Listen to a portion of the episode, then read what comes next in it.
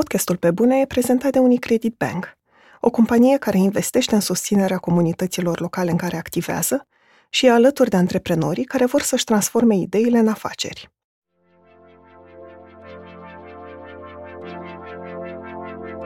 Desenam că era, zici că deschideai așa o ușă în altă lume și o inventai tu.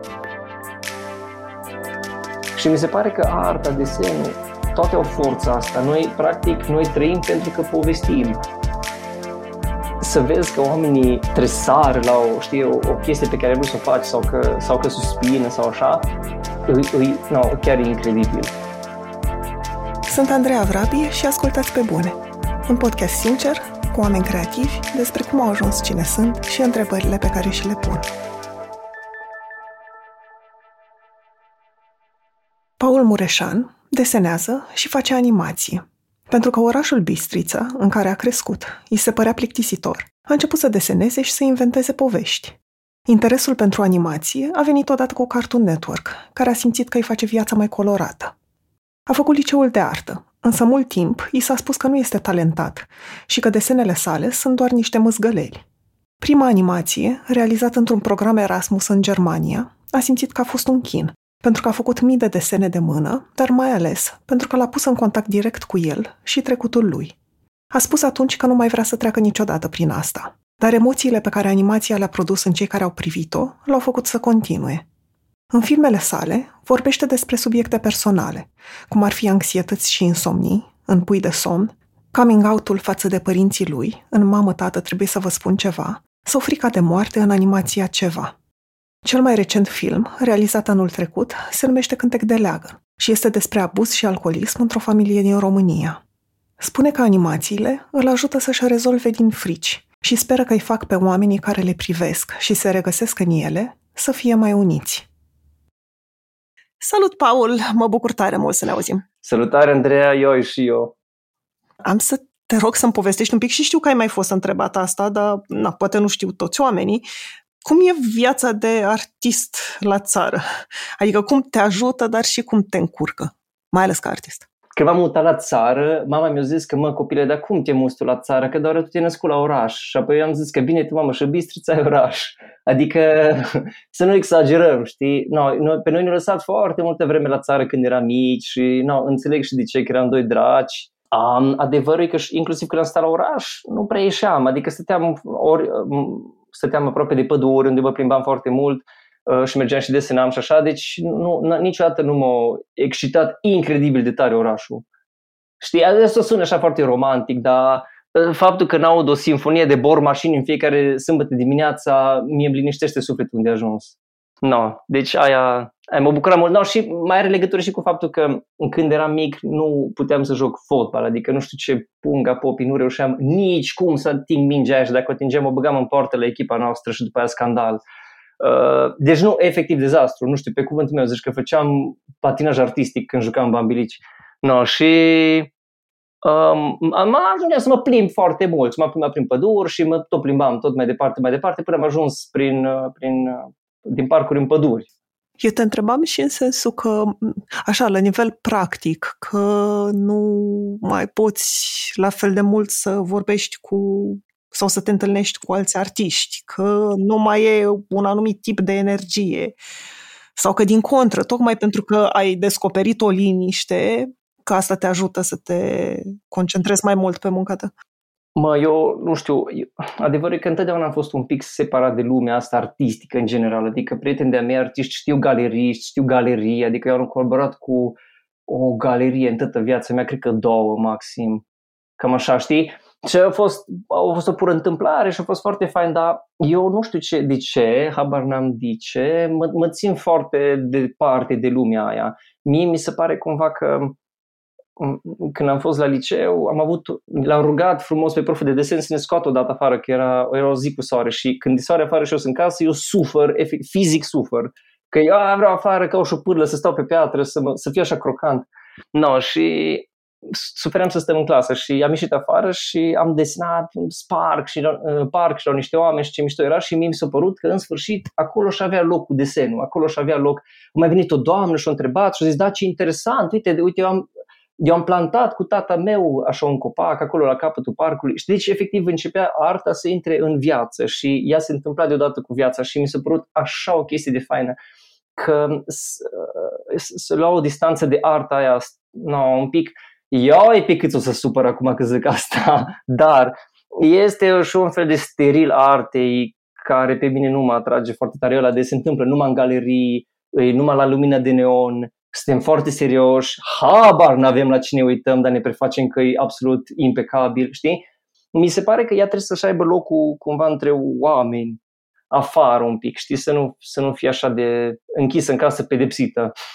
no, și atunci, în contextul ăsta în care stau, adevărul că îs ciudatul din Selicea, nu numai pentru că desenez, cred că, dați, cred că considerat că eu stă el acolo în turnul lui de filde și desenează și noi restul săpăm șanțuri. Vecinul Dan îmi zice, da, tu nu munșești nimica? Care e și o chestie generală în România, că dacă ești artist, cumva, no, bine că, n-ai, bine că nu mor pe careva măcar. No, faci tu ceva acolo, dar măcar bine că nu mor pe nimeni. Nu ți-a ieșit cariera de dentist, dar asta este. Și în contexte în care am mai lucrat la țară sau așa, cumva era considerat că ce fac îți comânjăli, mâzgălituri, ce, știi, adică sunt oameni care fac treburi serioase pe lumea asta, sapă șanțuri, construiesc case și tu îți plimbi muci pe o hârtie extraordinar, dați omului un premiu. No, și a, cred că cu asta se confruntă foarte, foarte, foarte mulți artiști din România, cumva, că sunt considerați niște glume. Te-a făcut în vreun fel să te întrebi și tu dacă cu adevărat muncești? Mă, am avut noroc cu o colegă de clasă. Am avut noroc cu o colegă de clasă care pe cuvântul meu și fără nicio formă de snobism ea se întreba dacă arta are vreun sens. Ea nu, ea nu a avut un background artistic, o venit la facultate așa cumva tabula rasa, foarte talentată de altfel și a început să deseneze, dar nu-și dădea seama mai mult decât niște oameni serioși care împrăștie pastel pe o hârtie, noi ce facem aici de fapt? Adică ajută pe cineva în viața asta, chestia asta pe care o facem. Și oricât discutam și fiecare student, fiecare coleg încerca să, zici că, să zică, da, uite, important pentru că, și dădea tot fel de motive. Și nici cum nu era convinsă. Îi se părea o pierdere de timp pe care trebuie să o facă că s-o înscris la facultatea asta. Și eram like, wow, știi, chiar o pus o problemă foarte serioasă. Oare pierdem timpul? Dar chestia e că faptul că n-am putut să joc fotbal mi-a arătat alte lucruri. Adică am început să zic minciuni. Jur că este o legătură. Zicea, ziceam tot fel de minciuni și minciunile s-au transformat în povești. Nu mințeam să obțin ceva, mințeam ca să fascinez, ca să am și o valoare, să simt că, că și eu pot să fac ceva pe lumea asta. Și am mințit că am acasă o carte și tot mințeam povești din cartea aia și am strâns la un moment dat în jurul meu, în spatele blocului, toți ăia care au zis că, a, femeia, îmi ziceau femeia că nu vreau să înjur. Am un jur. Și uh, chiar și ea care mă jurau vineau și s-au strâns așa un cerc de oameni pentru că ziceam povești. Și tot inventam povești și mi se părea că e o forță incredibilă, e aproape o manipulare să, să-ți întinzi poveștile și faci să se întâmple ceva în omul ăla, să răscolește ceva, așteaptă, îl ții pe muche, știi, îl ții pe muche de cuțit, oare ce se întâmplă acum? Și mi se pare că arta, desenul, toate au forța asta. Noi, practic, noi trăim pentru că povestim. Noi, dacă nu povesteam la focul de tabără, bă, vezi că e o chestie, jur, e numai dinți și în tufa aia. Știi? Deci eu cred că dacă nu făceam asta, noi n-aveam, știi, și pe reprezentare și eu zic, da, du-te că nu. Nu, serios, să-l desenezi, fii atent. Și luat așa un pic de caca și pe peșteră, fii atent, așa arată. Um, și mi se pare că poveștile pe noi ne-au ținut în viață. După aia, um, faptul că dintre noi am ținut povești și am dat mai departe, asta e zisă cumva foarte simplu, faptul că noi am tot dat povești ne face ca să nu trebuie să inventăm roata de fiecare dată, să o descoperim mai exact. Uh, să nu trebuie să inventăm fizica cuantică de fiecare dată. Noi ne naștem cu poveștile astea deja spuse, noi ne naștem pe o bază de povești. Și faptul că noi considerăm că doar a salva o viață e important, că doar autostrăzile. Eu tot asta, știi că nu ne trebuie autostrăzi. Bă, noi nu avem respect unul față de altul. Ce autostrăzi? Alo, știi? Ne împingem la casă de marcat cu coșurile, nu știm ce să mai facem, să, să iasă omul ăla din fața ta, din viața ta, știi? Adică noi avem niște lecții de învățat până la chestiile serioase, știi, pe care pretindem, de care pretindem că avem nevoie. No? Și poveștile ne, ne, ne am să sune așa foarte, oh my god, de poveștile ne, ne țin la altă și practic ne dau foarte mult sens într-un univers care săracul nu îl prea are, zic eu. Și atunci dacă tu vezi, de exemplu, piersicile lui Cezanne sau chiar pișoarul lui Duchamp sau așa, pentru o secundă tu te oprești din chestia asta de trebuie să fac aia, trebuie să fac aia, trebuie să fac asta, trebuie să fac aia și te oprești și te uiți pentru o secundă la niște piersici și te întrebi, wow, fii atent ce chestie, a stat omul să-și uita la niște piersici. Ce fain. Așa am avut piersici acasă. A, ținte că e puful ăla, a, mie nu-mi place puful ăla. Știi, și începe automat să mai, mai iese un vrej de poveste, știi? Și mie mi se pare că astea sunt chestii nu drăguțe, nu mi se pare că arta e ca o cireașă și o pui pe tortul ăsta care se numește viață. Mi se pare că despre asta e vorba. Noi tot, tot, tot facem chestii, ca o, o homofaber. Noi tot facem multe, multe chestii, tot confecționăm, facem chestii. Um, și asta, asta e foarte mișto atâtea chestii avem că acum avem foarte, foarte multe de consumat. Și acum am ajuns într-o eră în care practic tu ai putea să trăiești fără să te întâlnești pe tine pentru că avem atâta de consumat. Pe mine mă sperie câte jocuri mișto poți să joci. Eu efectiv îmi văd moartea, văd capătul vieții mele pentru că eu știu că nu o să pot să joc vreodată în viața mea câte jocuri mișto există. Deci eu știu, știi, asta e așa o chestie, wow, câte jocuri nu o să pot să joc, câte povești nu sau câte, știi? Și asta e fascinant pentru că noi am putea să ne petrecem toată viața fără să ne întâlnim cu noi. Atâtea seriale, atâtea filme, atâtea e, senzații, atâtea festivaluri, jur, incredibil. Deci e o, e o bogăție din asta senzorială incredibilă. Dar aia e în partea de consum. No. Pe de altă parte, ce facem noi, cred că foarte, foarte puțin și cred că unde ne lipsește echilibru, noi nu creăm foarte mult. Mai degrabă ne punem și repede, punem un serial așa decât să facem ceva, să scrii ceva, No, aici de obicei când zic a crea lumea să-și imaginează că repede te apuci de un curs de olărit sau... Dar a crea ceva înseamnă și să scrii pe o hârtie o chestiuță. Scrie, a, fii atent, ce, ce, am o stare, așa, ce stare interesant am. Sau să, să gătești ceva pentru cineva, știi? Faci o surpriză că e gătit ceva, sau știi? Mie asta mi se pare o chestie care echilibrează și ne face să ne întâlnim un pic cu confecționatorul la mic din noi, cu, doamne, ce cuvinte inventeză, uh, știi, cu, ne, ne face să ne întâlnim un pic cu, cu forța aia noastră care face chestii, nu numai care mănâncă, ha, pa, pa, pa, eu să mă vreau sezon, tot sezonul, tot, toate sezoanele am unii în seara asta, știi? Și aia mi se pare că ne, ne umple de un fel de zgomot de fundal, știi? Și când crezi, scoți afară zgomotul ăla și, și, și efectiv începi să faci conexiune cu lumea, începi să observi lumea. Ai desenat un măr, ai observat un măr, știi? când desenezi un măr și așa, wow, ai participat la un măr în momentul ăla. A, mi se par foarte importante astea și no, asta face arta, știi, zice o poveste și doi, te face să vezi de ce punga popi ești aici, știi? Că, nu știu, mi se pare că constant avem impresia că viața e cândva, o să fie într-o bună zi, după ce mi-au salariu, habar n-am, sau a, trebuie să fac jobul ăsta de căcat, dar la un moment dat, într-o bună zi, totul lucrul o să fie în regulă, știi? Și efectiv așa trec toate merele și poveștile pe lângă noi. De ce pentru tine forma asta de a te întâlni cu tine și de a, de a crea ceva e animația? De ce nu altceva?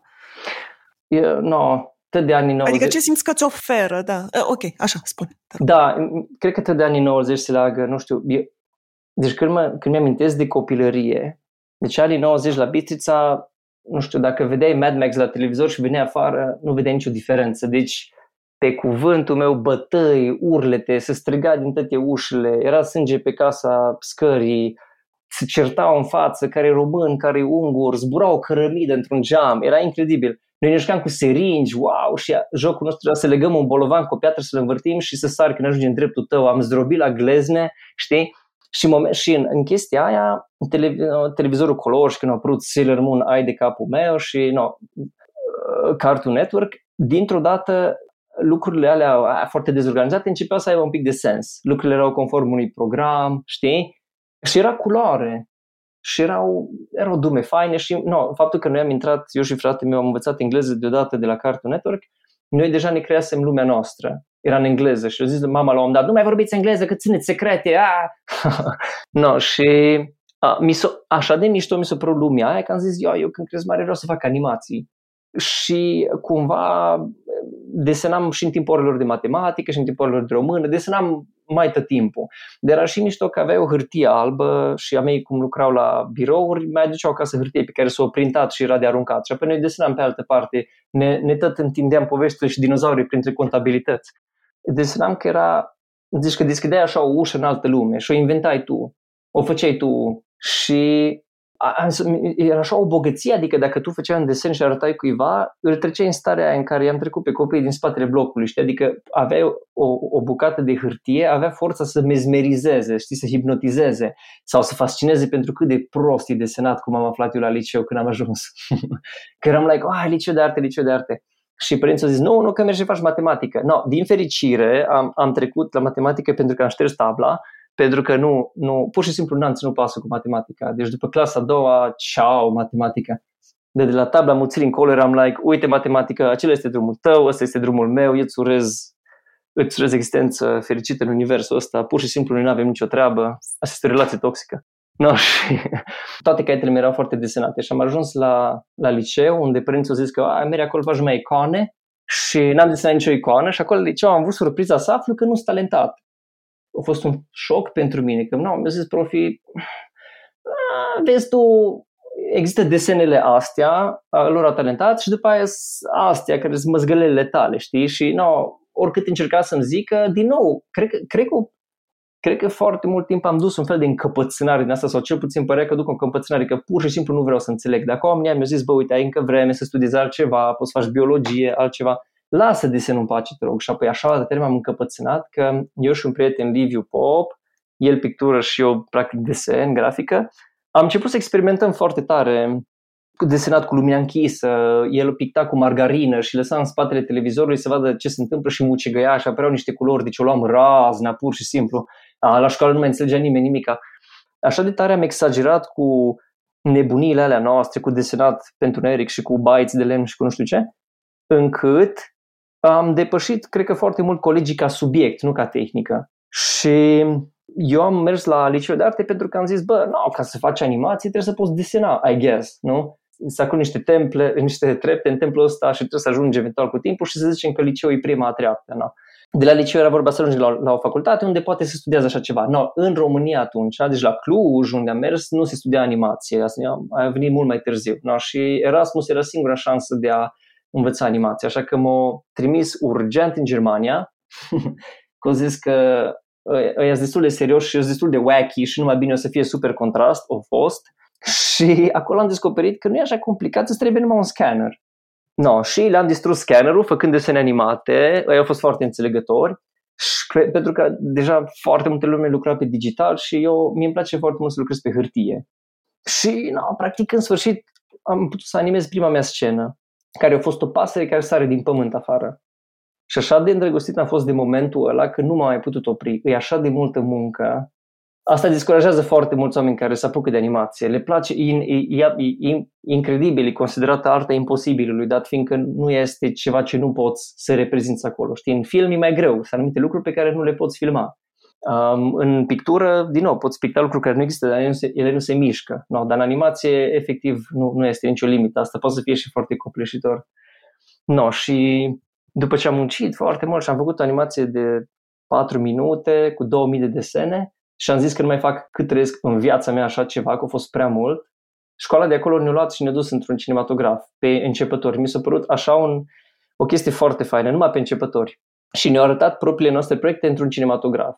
Și eu am început să deruleze proiectul meu, care era chiar o nebunie de asta suprarealistă și când am văzut la mărimea aia cum iese pasărea din pământ și um, no, toate evenimentele astea care vin una după alta, mi s-a părut așa o chestie colosală, că efectiv, deci am crezut că mor în momentul așa de tare îmi bătea inima. Toată energia pe care am dat-o în tot semestrul ăla, de-am jurat că nu mai fac așa ceva, deci cât m-am gândit la tot trecutul nostru și tai că mi și tot, tot, tot, am zis, oh my god, nu vreau niciodată.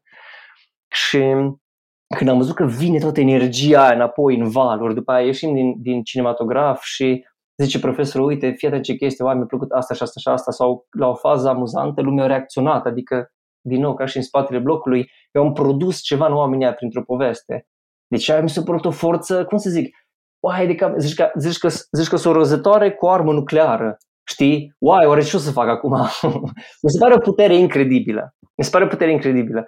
No, și aia mi s-a părut și o întâlnire foarte intimă cu tine. Faptul că în primul rând, cred că orice trebuie să faci, trebuie să pui foarte multă energie. Dar după aia, uh, punând de, luni de zile, ani de zile lucrând la o animație, și după aia, ea plecând prin lume, de exemplu, nu știu, poate la festivaluri, poate ai trimis la niște oameni și după aia oamenii ea reacționează, plâng la ea sau râd la ea sau așa, așa, așa, într-un mod incredibil vine energia înapoi. Ca și cum o mers în lume, albinuța asta și începe să aducă acum polenul înapoi.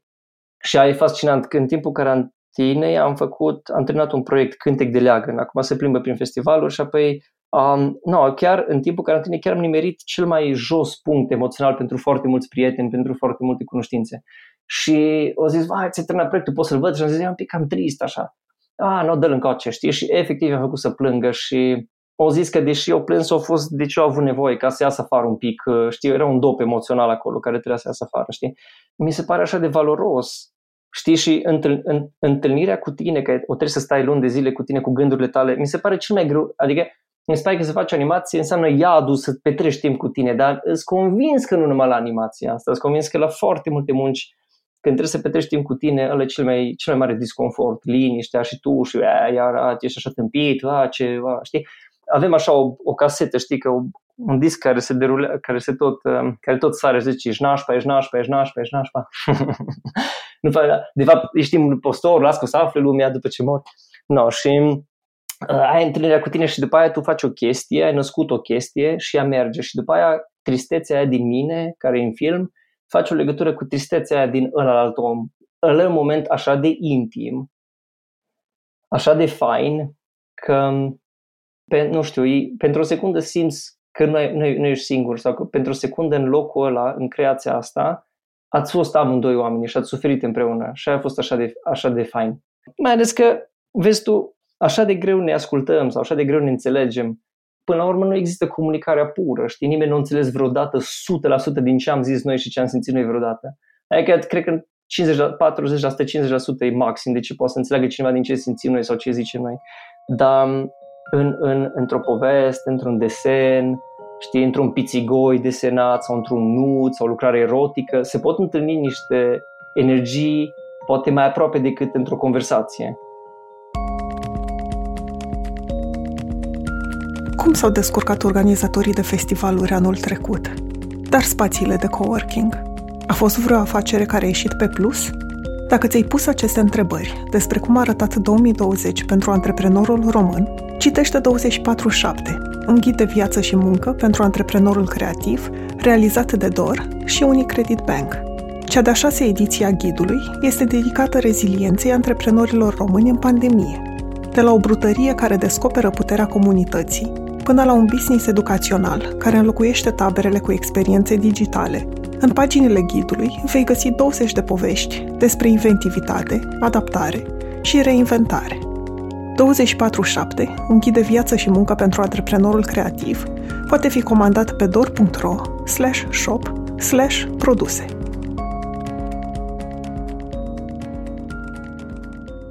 Ca asta voiam și eu să, să te întreb, dacă simți că îți e mai ușor să comunici prin animație cu oamenii. E o, e o, e o minciunică, dar sunt minciuni faine, știi? Adică animația e o minciună că aia nu se mișcă, aia de fapt ai, ai mințit, e o iluzie. Chestia nu se mișcă, dar ai mințit așa, așa de bine încât omul ăla crede că aia se mișcă. No, așa e și aici. Uh, poate că poți să zici ceva mai clar în desen, dar câteodată, să zicem că am desenat, nu știu, să zicem că am desenat un măcăleandru sau știi, și careva au zis, uai, începe să înțeleagă cu totul altceva sau să înțeleagă ceva să se adauge, știi? Fii atent, băcăleandru, pasărea care face chestia asta și asta și asta, știi? Și așa de mult sens adaugă că tu ai adus o poveste și omul ăla mai, mai uh, adaugă iedră la povestea asta, știi? Și este așa o chestie faină și câteodată nu că ai comunicat mai bine, ai comunicat mai multiplu. Știu că sună nasol, știu că sună nașpa, dar zici, um, cu fiecare om care îți vede lucrarea, se mai îmbogățește cu încă o ramură lucrarea aia. Nu știu dacă e cât despre cât de clar suntem, ci cât despre cum, cum am putea compromite să putem să participăm la lumea ăluilalt. Doamne, complicat a fost ce am zis. Adică cumva ca, cumva ca într-o relație, știi, vezi foarte mulți care se ceartă care are dreptate. A, ți-am zis că dacă bagi chestia acolo, ies afară. Da, dar eu ți-am zis, știi, și care are dreptate. Și care a fost informația mai bine comunicată. Știi că eu de fiecare dată când zic, no, sau poate fi compromisul ăla de, eu am făcut chestia asta, eu am făcut chestia asta, cred că n-are dreptate, dar nu o să iau premiul Nobel dacă zic. Uh, și atunci se face și un fel de compromis elegant.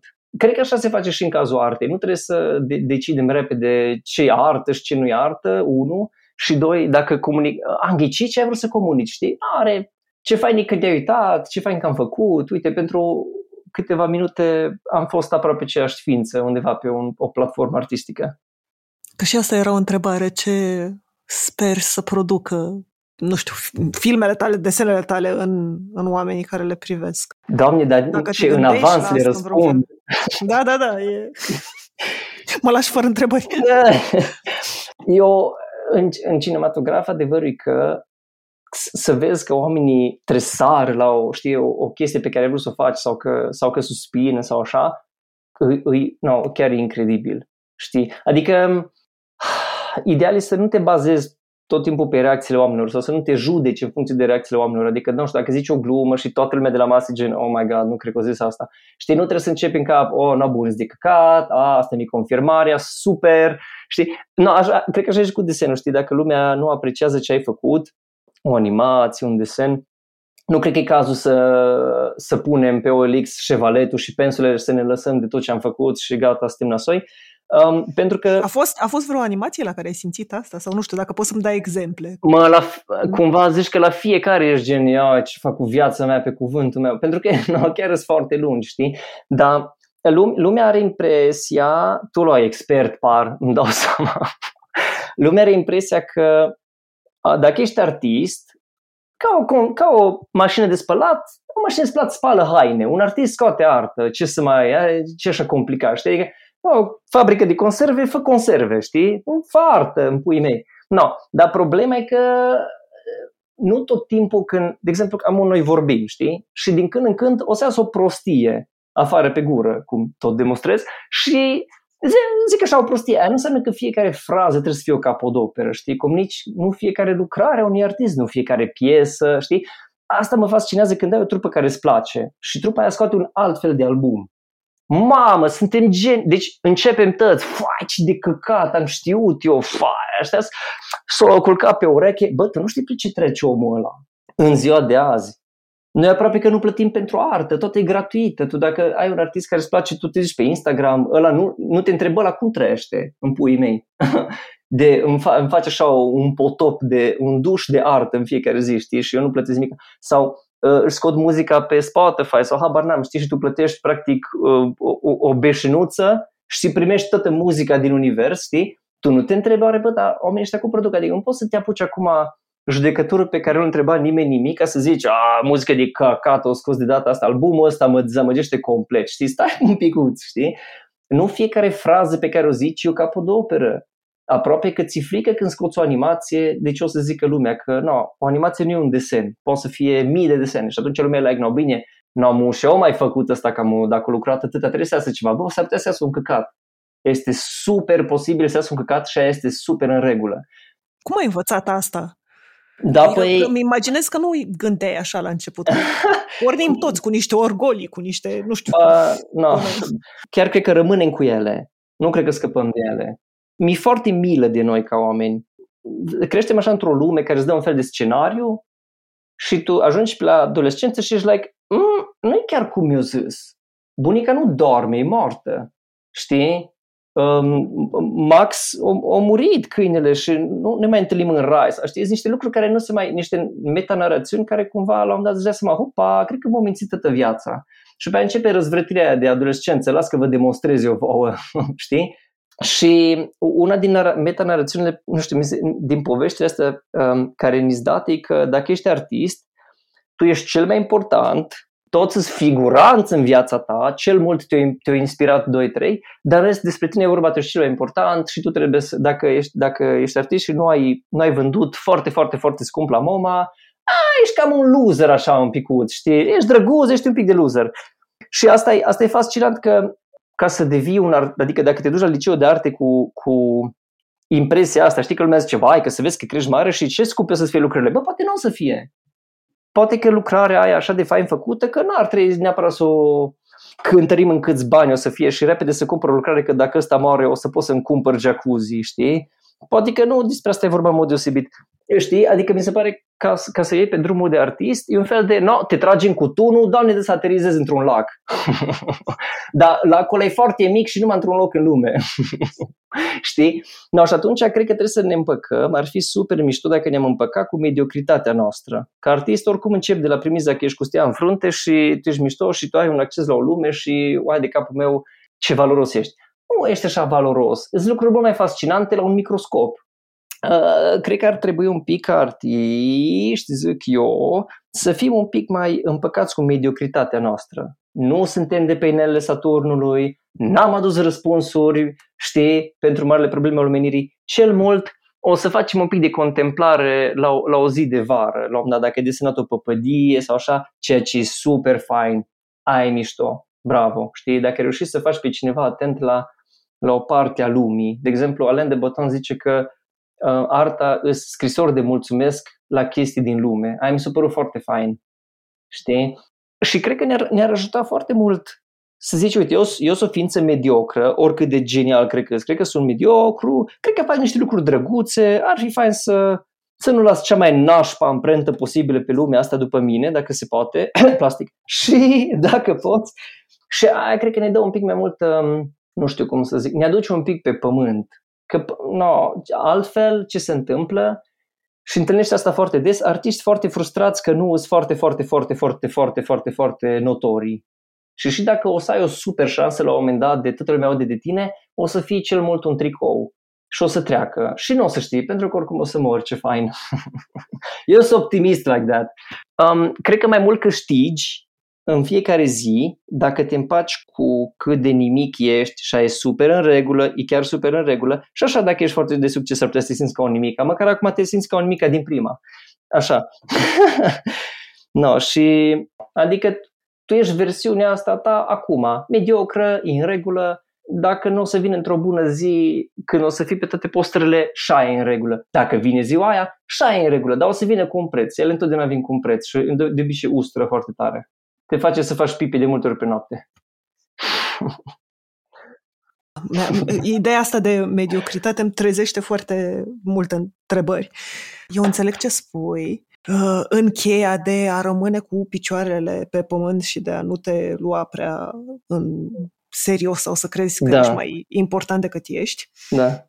În același timp, cum se aude ideea de, sau cuvântul mediocru, uh, da, doare. Nu sună bine. Da. Nu sună bine, așa e, ne doare un pic, uh, Da, mă gândeam cum, cum faci, nu că să accepti, cum faci totuși să nu fi nici prea împăcat cu ideea de mediocritate, să vrei să faci mai bine, să vrei um, să înveți. No, asta, asta bine. e într-adevăr important. Deci, eu, nu, eu aș vrea foarte să nu oprim din a face orice. Sunt lucruri care se schimbă în mișto astăzi pentru că vrem să facem și vrem să facem chestii și apreciem lumea și atunci n-am vrea să o lăsăm ca în Fallout 3, dacă se poate.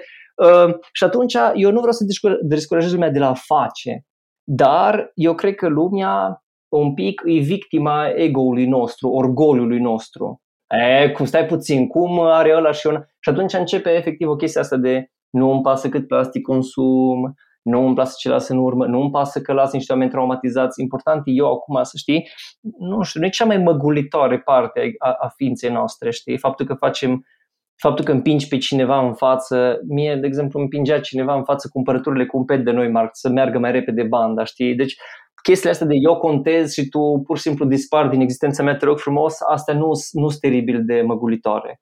Uh, cred că dacă ne-am împăcat un pic cu, chiar dacă sună dureros, știi, cu mediocritatea noastră, că suntem în esență, deci ce, știi, planul ce înseamnă mediocru, știi, adică e la medie, da? nu e, nu e, nu e, și și dacă ai un super talent sau, știi, anumite caracteristici de geniu, nu o să fii bun la altceva, știi, și cumva tot se echilibrează balanța asta. No. Și atunci, dacă nu credem că suntem incredibil de speciali, ne ajută să ne, să ne unim. Și eu cred că numai asta e singura noastră șansă, când ne unim. Dacă nu, câte unul dintre noi crede că e cel mai inteligent, deștept, ai de capul meu și restul suntem așa, cam în plus un picuț. Și asta o să creeze răzbunare, certuri și aia nu ne ajută deloc. Nu ne ajută deloc să ne să evoluăm, nu, să avem grijă de ce avem în jurul nostru. Ai vreo experiență personală sau poți să-mi spui ceva din trecutul tău când nu vedeai lucrurile așa și acum te gândești, mamă, cât m-am, m-am înșelat. Ah, și tu poate erai vai, prea concentrat timpul. tine. Sau... Mie, mie mi-e și frică să mă uit la mine peste 10 ani la mine de acum, cu să zic, Doamne ferește, tricoul ăla pe cuvântul meu. N-a fost un, nu știu, proiect în care să care să-ți vină în minte acum și despre care să-mi povestești, în care simți că te-ai luat prea mult pe tine în serios da, și crezi păi... că tu ești cel mai important și după aceea ți-ai dat seama că, bă, stai că nu era despre mine proiectul ăsta. Da, păi în toate. To- mi se Dă-mi pare un că exemplu, nu... Paul. Da, eu încerc, nu. eu chiar, să mor, eu chiar încerc. Uh, cred că când am făcut animație, este o animație se numește ceva.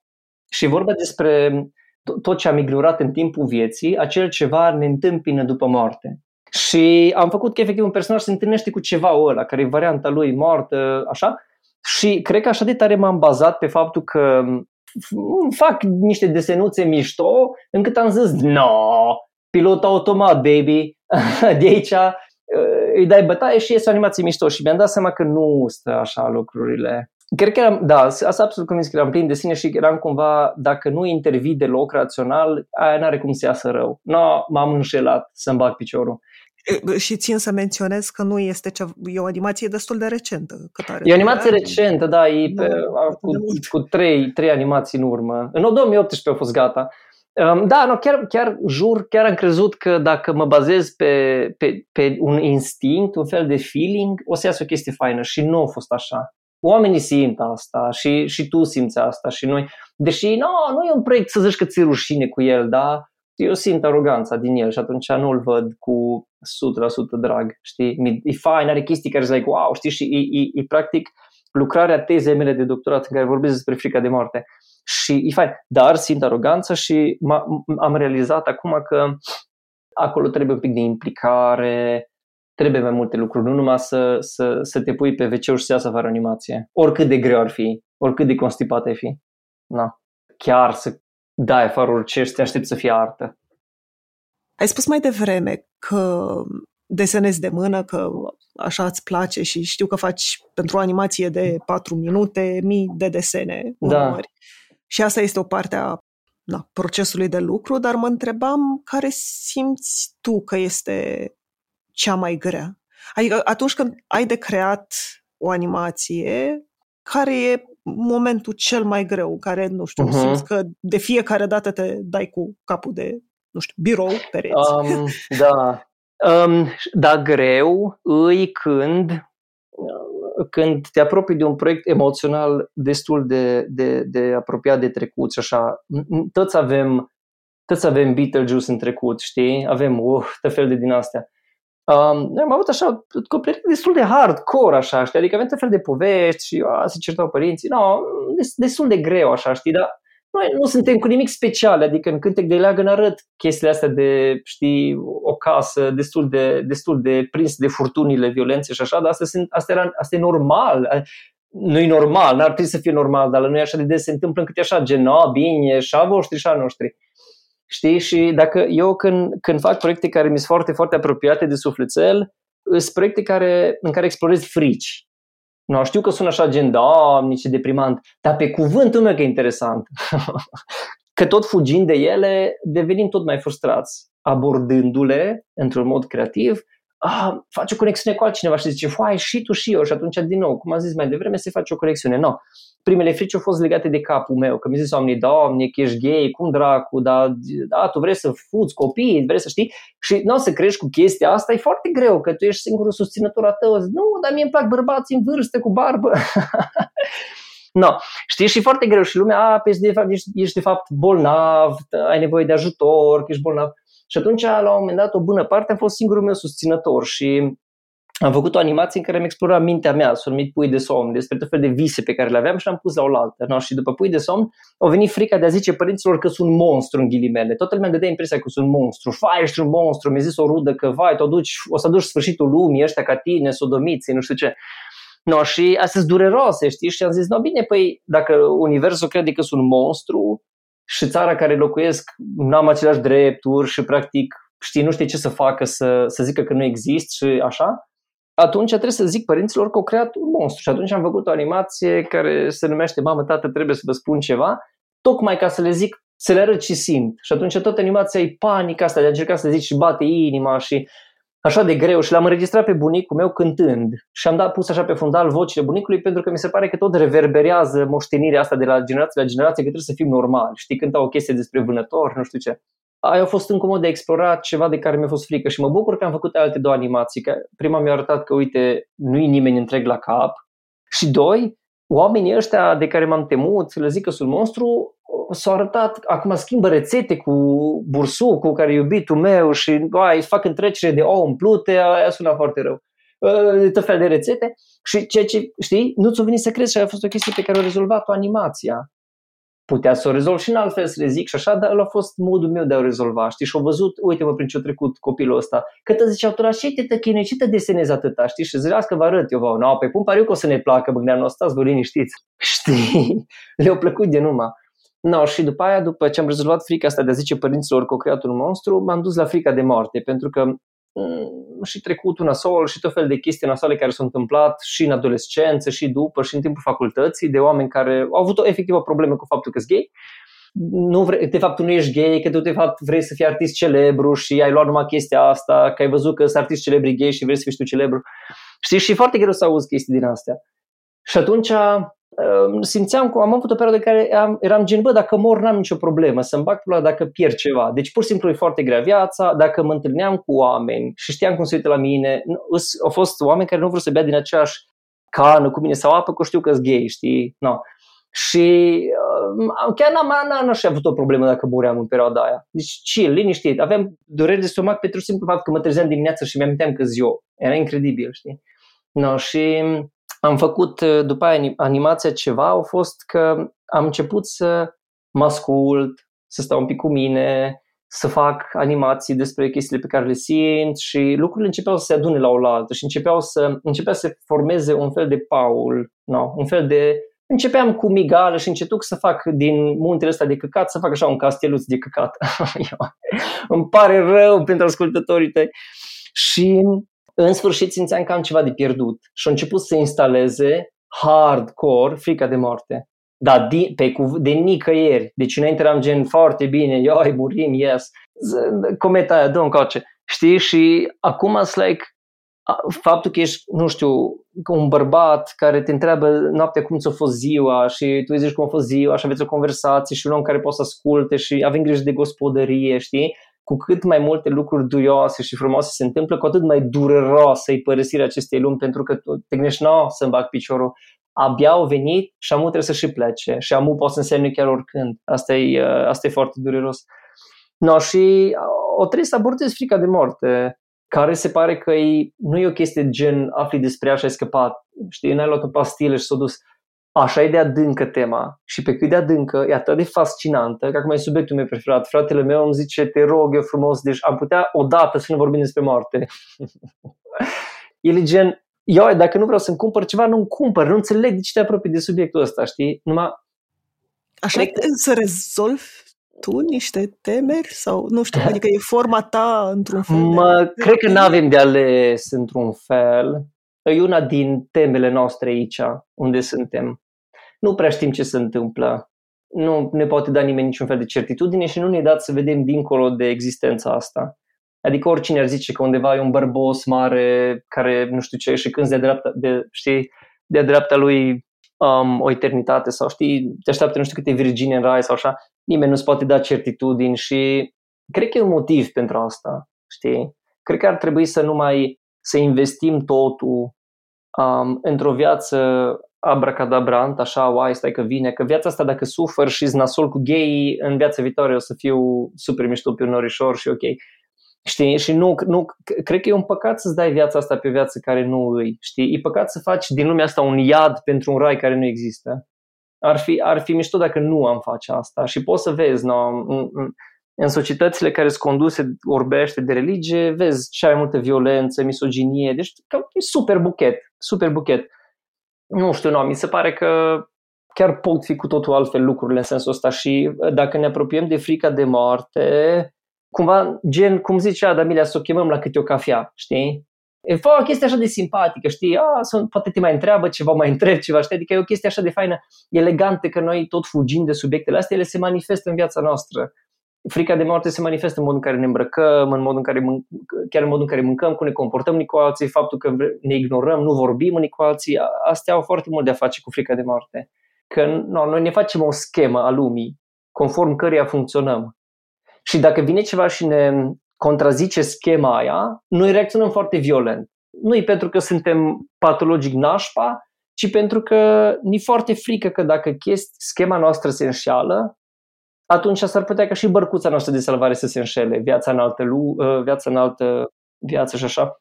Și atunci suntem nasoi unii cu alții, pentru că ni frică, foarte frică că ne pusă în pericol existența și, și, și bărcuța de salvare dacă nu e chiar frica de moarte, că nu știm exact ce e aia, e o variațiune, că ea, ea se manifestă în mai multe feluri. Poate să fie frică de cădere, de sufocare, de durere, de boală, de necunoscut, de întuneric, de mișcări bruște, adică are foarte multe reprezentări, știi, are foarte multe ramificații. Și no, astea am încercat să le explorez în cântec de leagă, în care, practic, după ce am explorat frica de moarte, am explorat și, uh, adică moartea în sine, animația ceva, am explorat și fricile de moarte, care sunt mai multe și sunt prezentate acolo și No, eu intru foarte adânc și lumea zice, da, mi cu copile, dar nu mai este speranță pe lumea asta. dar cred că frica de moarte e ca un fel de copil abandonat, e bine să-l mai bagi un pic în seamă, că cine știe ce poate să zică, cine știe ce poate să scoate la lumină, serios. Și din tine ce simți? ca scos? Adică odată ce te-ai uitat, ce ai început să te uiți cu atenție și am spus mai devreme, lucrarea de doctorat e despre asta. Mi-am dat seama că nu o să ne mai întâlnim niciodată cu, nu știu, nu o să mă amintesc niciodată cu fratele meu, de exemplu, știi, că nu o să mai văd niciodată pe mama cum face vinete și are, are venele alea pe mână și toacă vinetele, știi, sau câte o glumă de alutata sau știi, astea se vor pierde pe vecie, niciodată nu vor mai exista și nu este nimeni care să le plângă și așa de multe. Și nu suntem speciali. Pe toți ne doare, și nu este, știi, nu, nu este o ierarhie a suferințelor care au suferit mai tare, pentru că e pur și simplu pentru toată lumea foarte dureros, fie că e vizibil sau nu. No. Ok, și odată ce te-ai uitat la lucrurile astea, adică odată ce ți-ai dat seama că e de fapt o frică uneori foarte punctuală, cum ai spus da, tu, că nu, da. nu o să mai vezi pe mama că coace vinete sau, da. știi, lucruri dintre astea, care e efectul? Te, te face asta, nu știu, să știi să apreciezi mai bine momentele no, astea? Asta e, asta, e, asta e o chestie. Aici va trebui să îi aduc la masă pe Sheldon Solomon, pe Irvin Yalom și pe Burton Russell care zic că um, în diferite feluri de a zic cam aceeași chestie. Noi ca să ridicăm calitatea vieții noastre și să ne bucurăm cu adevărat de ea, ne trebuie să ne uităm și la aspectele care ne plac și la aspectele care nu ne plac. No trebuie aduse împreună și uh, Ialom a observat cât de mult a ajutat pe cineva, cât de mult i-a îmbogățit viața întâlnirea cu moartea în mod indirect. Au fost oameni care nu mai trebuie să răspundă la toate mail-urile, fiind un exemplu. Au zis, bă, dar eu să mor, am cancer.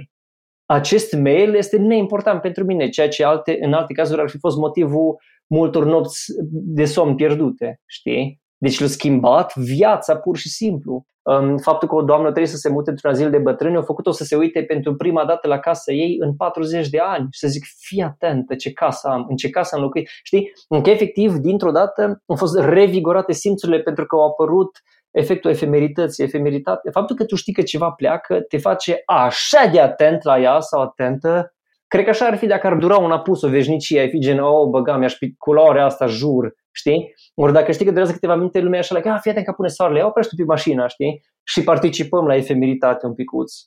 S-a observat de la tot fel de studii făcute că dacă cineva fuge mult de frica de moarte, ah, nu vor, nu-mi place să vorbesc despre asta, uite ce zi frumoasă, de ce trebuie să o strici, știi? Dacă facem aia, întâlnirea cu moartea, care o să fie foarte frecventă și din ce în ce mai frecventă, pe măsură ce îmbătrânim, zile de naștere, dispar prieteni, au murit florile de pe masă, no, pisica nu duce bine și așa, atunci tot mai, tot mai frecvent o să devină amintirile despre propria noastră mortalitate și o să devenim tot mai nasoi și amari. Și nimeni nu o să vrea să stea pe lângă noi și, și finalul ăla de viață pe care am dorit să nu-l pățim, îl pățim tocmai pentru că ne-a fost frică că ne știi, că murim. Nu scăpăm de frica de moarte, dar putem să negociem cu frica de moarte. Putem să avem o, nu, o să sune ciudat, dar să avem o relație cu ea. Asta încerci, pentru, nu doar uh, în animația despre frica de moarte, dar nu știu, mă gândeam că ai, în, în animațiile astea personale, care ai spus mai devreme că sunt și cele mai grele pentru tine. Când vorbești despre tine, de fapt. Eu, așa aia am vrut să zic. Noi încă, um, eu încă încercăm să răspund la întrebarea aia, așa No. Nu-i nimic, nu-i nimic. pot să zic acum foarte repede, pot să zic acum foarte repede. Când abordez câte o temă de asta despre acasă, cum a fost acasă sau așa, alea grele. Deci e greu să vii la masă și să treci iar prin trecutul ăla. E foarte greu. Deci pune-mă să car o grămadă de pietre, merem, la, merem să scoatem buruieni, orice e mai plăcut. Deci temele astea în care trebuie să stai cu ce s-a întâmplat în trecut, astea care trebuie revizitate, Deci astea sunt grele, grele, grele. Și de ce faci asta? Adică cum te ajută? Că e greu. Da, cum simți că te ajută pe tine? Păi, când am făcut mamă despre ele și public. Chiar. Da, da, da, da, da. Când am făcut mamă, tată, trebuie să vă spun ceva, am, um, am suferit foarte mult, era mi-era frică, adică eu trăiam în frică. Um, atunci am slăbit foarte tare, oa, ce frică mi-a fost, zice, gastrită, ca la carte. Și um, le-am arătat animația și a fost, începea să rezolve, la început a fost impact, a fost, dar începea să rezolve atâtea chestii că era incredibil, era energia aia care vine înapoi, știi? Adică tu ai făcut ceva și energia aia începe să circule și să facă chestii.